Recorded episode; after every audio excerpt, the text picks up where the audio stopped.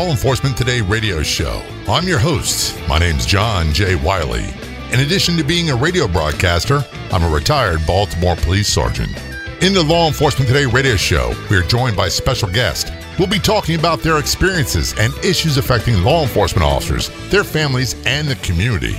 We'll also be discussing issues in the news from the perspective of those in law enforcement. Check out our daily articles on our website, lawenforcementtoday.com. And while you're there, download our free app.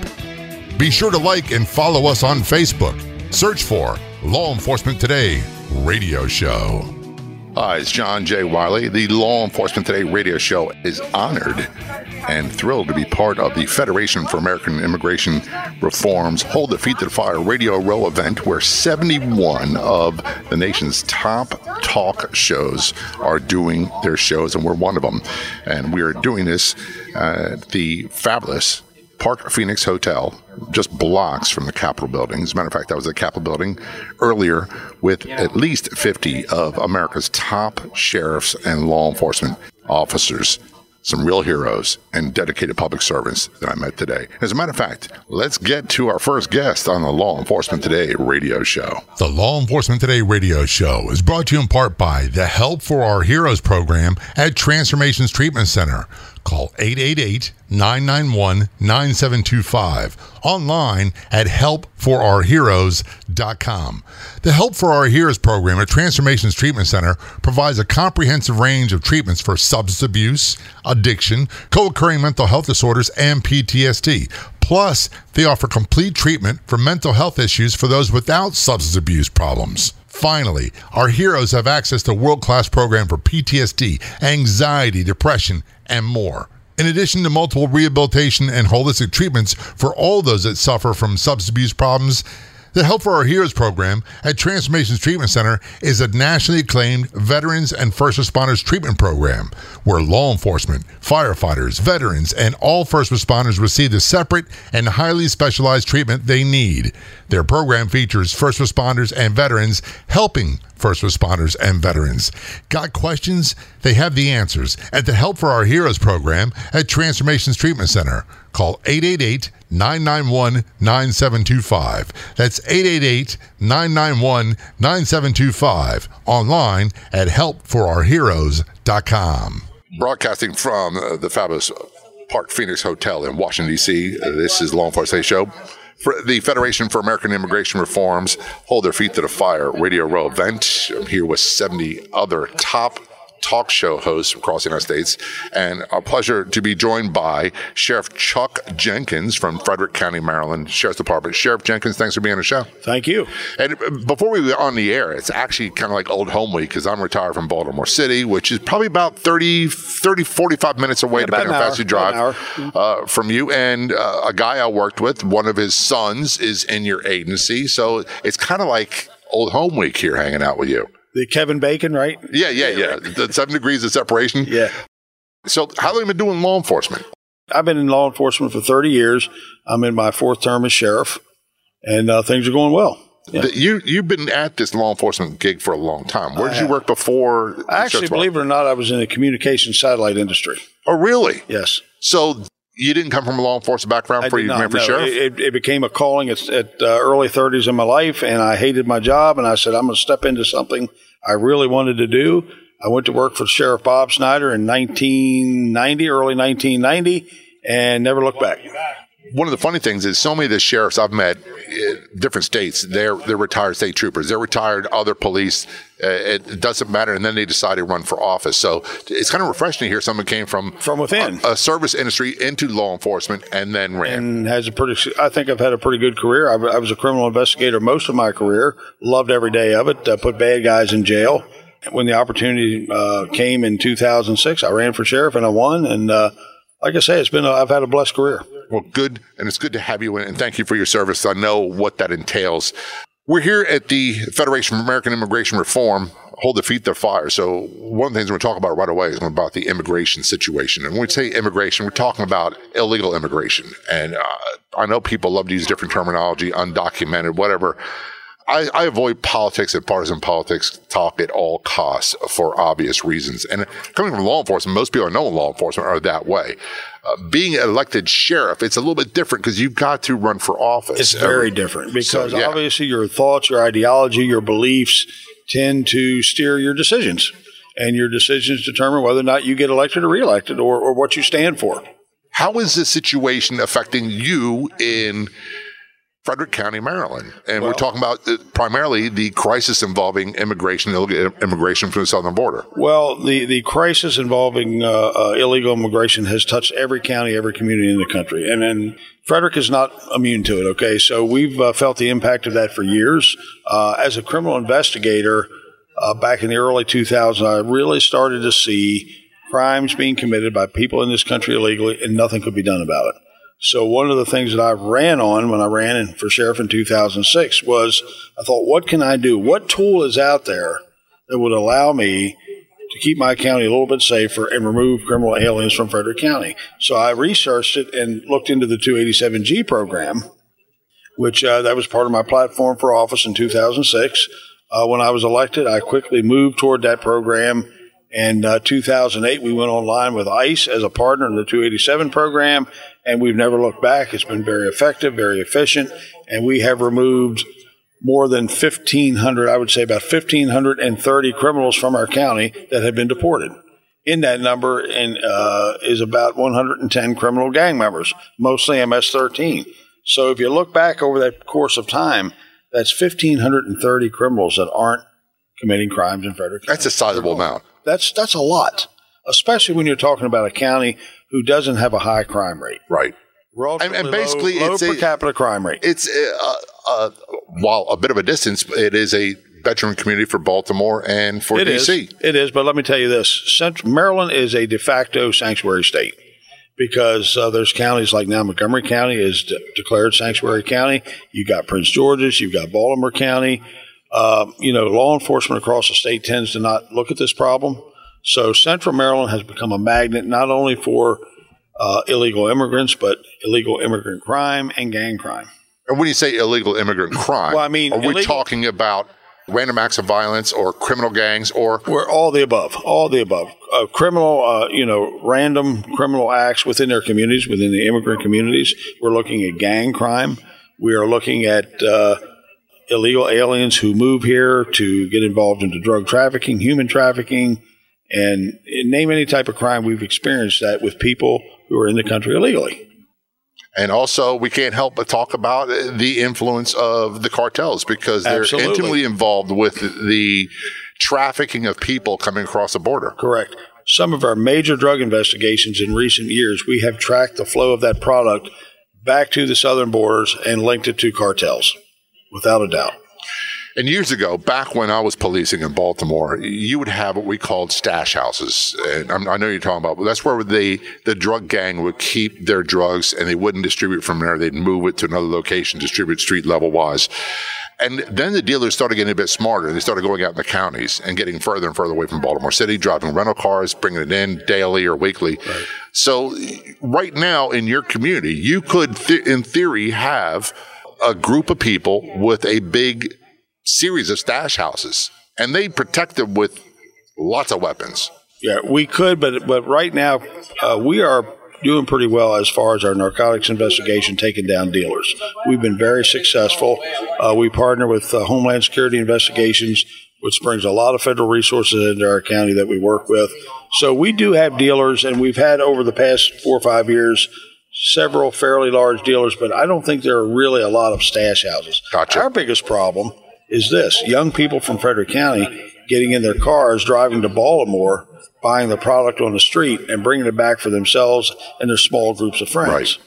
And with that comes a lot of the overdose deaths. That's exactly right. And back and I hate, I want to say this in a scolding manner, but back in the day when it was an inner city problem, people didn't seem to care. Didn't care. And I'm not referring to you. No, no, no. Because the law enforcement had to deal with it all the time. Right, right. But we're talking about the newspapers, we're talking about television, we're talking about community groups. But when they start having their kids yes, in the suburbs, all of a sudden, we got to do something about this. It's now in middle and upper middle class families. People are paying attention to it. You're right. Now it's a bigger issue. And the numbers are higher. We've never seen the number of overdoses. I don't think the city has either, uh, as we have over the past six or seven years. And this is not just something that's isolated to Maryland. No, it's, na- Maryland. it's, nationwide. It's all over. I, right. I talked with a woman earlier today whose 28 year old son was a casual to somewhat heavy drug user, and he did some cocaine laced with fentanyl, didn't know it, and it killed him. Yeah. And I said, unfortunately, it, I'm, I'm sorry you went through this. Uh, there's nothing you can say to make it better. No. But this has been going on for far too long. And, and our law enforcement people know this. Yeah, but typically, typically, people aren't concerned it comes, until it comes into their front door. Then they become concerned about it. You know, we've done everything we could over the past four, five, six years, seven years, as far as public awareness. I, I hold and host meetings all over Frederick County to make people aware of the problem. You know, we, we've gone as far as to take our work release center and turn it into a detox facility, which is in the process now. We've done everything. That's phenomenal, by the way. You're doing that. Yeah. So we had an underutilized work release facility that I went uh, about a year and a half ago, election year actually, not because it was election year, because the timing was right. People that used to go to jail for nonviolent crimes don't go to jail. Right. So there's no need for work release. So I had an underutilized facility that I proposed turned into a detox. Uh, where, where construction's underway now. Uh, in the next probably, I'm guessing nine to 12 months, we'll have a an 18 bed facility on the second floor of work release. And this is your local law enforcement agency doing right, this. correct, yeah. Uh, but you listen to the news media, you listen to uh, social media, and we're they'll say, we anything. don't care. Yeah. yeah, yeah. We're, we're, just housing drug addicts in, in, in jails. Well, and, and, one thing I always say, it, coming from a law enforcement background, I know you'll relate to this we understand there's a lot of things people would never do if it wasn't for the fact that they were under the influence of alcohol and or drugs or feeding an addiction that they wouldn't commit robberies. However they're responsible for the harm they did people. Right. they're responsible for the criminal actions they did. And the old analogy i use is if i punch someone in the nose because i'm drunk and break their nose it doesn't hurt more or less than if i did it when i was sober it's the damage I did to the person. So law enforcement has been acutely aware uh, of the drug problem, has been dealing with it front lines for decades. This is Law Enforcement Today Show. We're going to take a short break. We'll be right back. Epidemic. America's public health crisis. These are all terms that describe the current problem of drug and alcohol abuse in the United States. Countless lives are lost and heartbroken families are too many to count. Transformations Treatment Center is dedicated to saving lives. Call 888 991 9725 and online at transformationstreatment.center.